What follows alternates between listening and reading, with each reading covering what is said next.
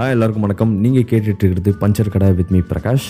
ஒன்றில் இன்னைக்கு ஒரு கதை ஒன்று சொல்கிறேன் என்ன கதைன்னு பார்த்தீங்கன்னா ஒரு ஊரில் வந்து ராம் அப்படின்ற மாதிரி ஒருத்தர் இருக்கான். அவன் என்ன பண்ணுறான் ஒரு நாள் தன்னோட நாயை வந்து வாக்கிங் கூட்டிகிட்டு போயிட்டு இருக்கான். அந்த நாய் பேர் வந்து குப்பிட் அப்படின்ற மாதிரி வச்சுக்கலாம். அந்த ராம் என்ன பண்ணுறான் குப்பிடை வந்து வாக்கிங் கூட்டிகிட்டு போயிட்டே இருக்கும்போது பார்த்தீங்கன்னா ஒரு கார்டன் அந்த மாதிரி பக்கம் கூட்டிகிட்டு போயிட்டு இருக்கும்போது சைட்லேருந்து புஷ்லேருந்து வந்து பார்த்தீங்கன்னா டக்குன்னு ஒரு முயல் வந்து குதிச்சு ஓடி போயிடுது. அந்த முயல் பேர் வந்து நாரதர் அப்படின்ற மாதிரி வச்சுப்போமே.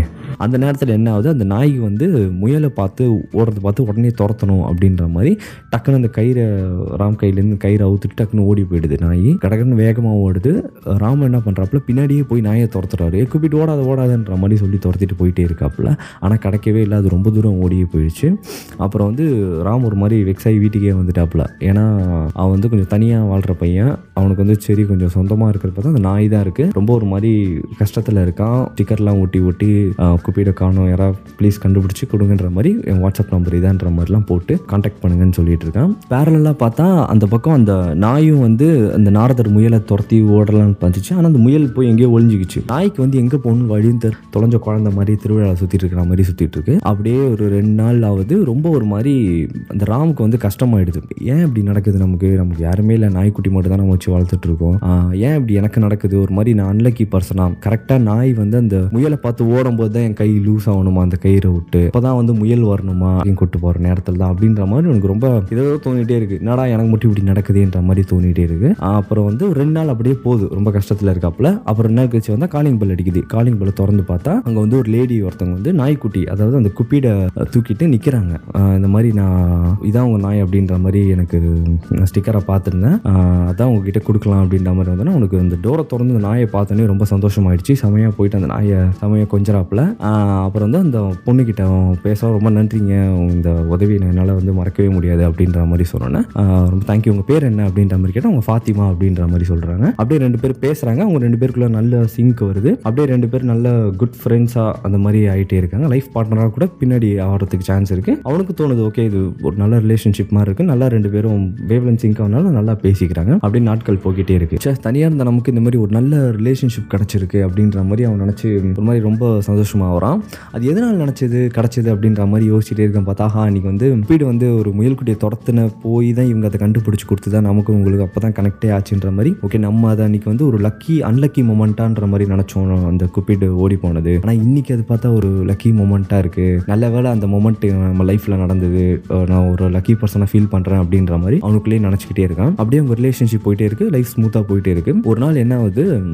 அவனோட கேர்ள் ஃப்ரெண்டை அந்த ஃபாத்திமாவை பார்க்கறதுக்காக போயிட்டே இருக்கான். காரில் போயிட்டு இருக்கான். காரில் போயிட்டே இருக்கும்போது பார்த்தீங்கன்னா ஒரு சிக்னல் ஒரு நல்ல ஹைவே ரோட்டில் இருக்கிற சிக்னல் கிட்ட வந்து ஹைவேல சிக்னல் இருக்காதோ மறந்துட்டேன். ஓகே ஏதோ ஒரு நம்ம ஊர் ரோடுன்னு வச்சுக்கோங்களேன். நல்ல கூட்டமாக இருக்கிற சிக்னலில் வந்து கொஞ்சம் ஃபாஸ்ட்டாக போயிட்டே இருக்கான். போயிட்டே இருக்கும்போது தான் டக்குன்னு போயிட்டே இருக்கும்போதே ஆரஞ்சு போட்டுடுறாங்க. சரி டக்குன்னு கிராஸ் ஆகலாம்னு நினைக்கும் போது பார்த்தா டக்குன்னு எதிரிலேருந்து ஒரு இன்னொரு ஒரு கார் வந்து ஒரு ஆக்சிடென்ட் ஒரு ஆக்சிடென்ட் மாதிரி ஆகி இவனுக்கு தான் பார்த்தா நல்ல ஒரு ஹெட் இன்ஜுரி மாதிரி ஆகிடுது ஒரு மாதிரி லைட்டாக தலையில் அடிபட்டு ஓரளவுக்கு கான்ஷியஸில் தான் இருக்கான். ஆனால் அப்படியே இவனே போயிட்டு டக்குன்னு ஹாஸ்பிட்டலில் போயிட்டு ஜாயின் பண்ணிவிட்டு ஒரு அவங்க சொல்கிறாங்க உங்களுக்கு கண்டிப்பாக ஸ்கேனை எடுத்தாகணும் அப்படின்ற மாதிரி.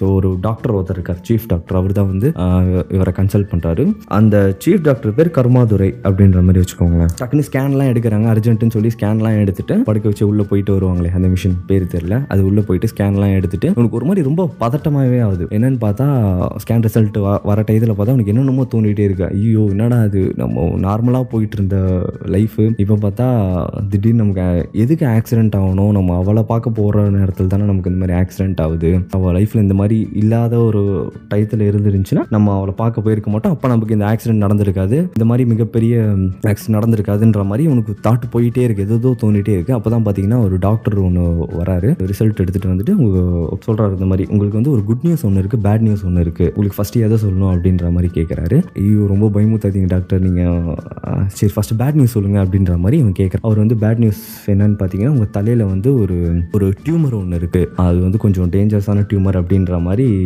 சொல்கிறாரு இவனுக்கு ஒரு மாதிரி ஷாக் ஆகிடுச்சு ஐயோ என்ன டாக்டர் சொல்கிறீங்க அப்படின்ற மாதிரி ரொம்ப ஒரு மாதிரி ஒரு மாதிரி டக்குன்னு மயக்கம் வர ஸ்டேஜ் மாதிரி உட்காந்துட்டாப்புல கீழே. அப்போ வந்து தான் தோணுது சரி டாக்டர் நீங்கள் ஒரு ஏதோ குட் நியூஸ் சொன்னீங்களே அப்படின்ற மாதிரி சொன்னோன்னே குட் நியூஸ் என்னென்னு பார்த்தீங்கன்னா உங்களுக்கு இந்த ஆக்சிடென்ட் நடந்தது வந்து ரொம்ப நல்லது தான். ஏன்னா உங்களோட டியூமர் வந்து ஸ்டார்டிங் ஸ்டேஜில் தான் இருக்குது நீங்கள் இந்த ஆக்சிடென்ட் நடந்ததுனால தான் நம்ம ஹாஸ்பிட்டலில் வந்து ஜாயின் பண்ணிங்க. நம்மளால் ஸ்கேன் எடுக்க முடிஞ்சது. உங்களுக்கு டியூமர் இருக்குன்னு கண்டுபிடிக்க முடிஞ்சது. அதை நாங்கள் ஈஸியாக ஆப்ரேட் பண்ணிடலாம். இப்போ ஸ்டார்டிங் ஸ்டேஜுங்கிறதுனால மோஸ்ட்லி பார்த்தீங்கன்னா இந்த டியூமர் வந்தவங்களுக்கு பார்த்தீங்கன்னா லேட்டர் ஸ்டேஜில் தான் சிம்டம்ஸ் தெரியும். அப்போ தான் ஹாஸ்பிட்டல் வருவாங்க. அப்போ ஆப்ரேட் பண்ணுறது ரொம்ப கஷ்டம். உங்களுக்கு இந்த ஆக்சிடென்ட் நடந்தது ரொம்ப நல்ல விஷயம் தான் அப்படின்ற மாதிரி அந்த டாக்டர் வந்து இவங்ககிட்ட சொல்கிறாப்புல இவனுக்கு அங்கே ஒரு மாதிரி தோணுது. என்னடா ஆக்சிடென்ட் நடந்து நல்லது அப்படின்ற மாதிரி சொல்கிறாரு இப்போ தான் வந்து அது ஒரு அன்லக்கி மூமெண்ட் அப்படின்ற மாதிரி நினச்சோம் அந்த ஆக்சிடென்ட்டை இப்போ பார்த்தா அது ஒரு லக்கி மூமெண்ட் அப்படின்ற மாதிரி இருக்குது என்னடா நடக்குது?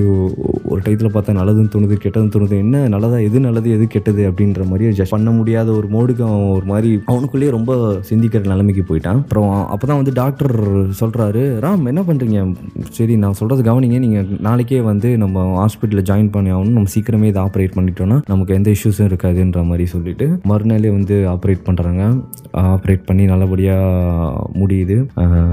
டாக்டர் வழக்கம் போல் இட்ஸ் மெடிக்கல் மிராக்கல் அவனை சொல்லி வீட்டுக்கு அனுப்புகிறாரு அவனும் கூட வந்து அவனை ஃபாத்திமாவை பார்த்துக்கிறாங்க. கூப்பிட்டு இருக்காப்புல கூப்பிட்டுக்கும் ஒரு அவனுக்கு ஒரு ஆள் இந்த குப்பிட்டுக்கு ஒரு ஆள் கிடச்சிருது. இன்னொரு ஒரு பெண்ணாகி கிடச்சிருது. அப்படியே ஃபேமிலியாக சந்தோஷமாக வாழ்கிறாங்க சுபம் அப்படின்ற மாதிரி நம்ம கதை முடியுது. இந்த கதை எதுக்கு சொன்னேன் அப்படின்னு எனக்கும் தெரில இது வரையும் கேட்டிருந்தீங்கன்னா எதுக்கு கேட்டீங்க அப்படின்னு உங்களுக்கும் தெரிஞ்சிருக்காது. நன்றி. நீங்கள் கேட்டுட்டு இருக்கிறது பஞ்சர் கடை. நான் உங்கள் பிரகாஷ் ஆன் அச்சானி ரேடியோ. பை.